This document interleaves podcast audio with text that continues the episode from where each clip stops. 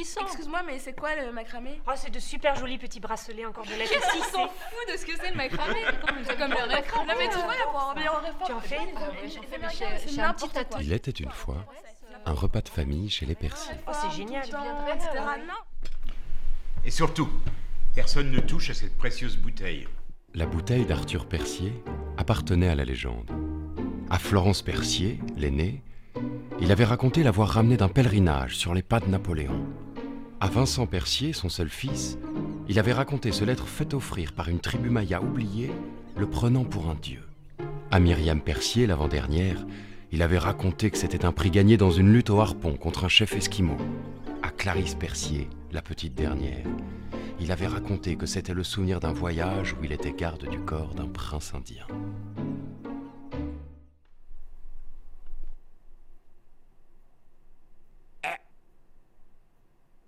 Clarisse Percier voulut aider son père.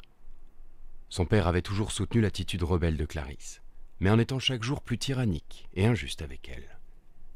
Et Clarisse le savait. Vincent voulut aider son père, mais son père avait toujours considéré Vincent comme un raté sans ambition, qui était instituteur comme lui, et qui battait sa femme, comme lui. Et Vincent le savait.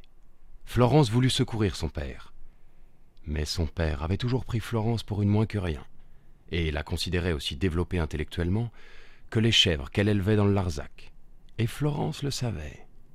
Myriam voulut sauver son père, mais son père avait toujours vu Myriam comme une feignasse, qui ne faisait rien d'autre de sa vie que se marier avec des vieux hommes riches.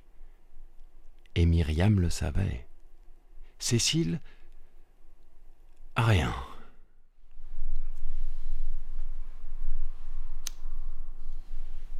Et il vécut heureux et n'eut plus jamais d'enfant.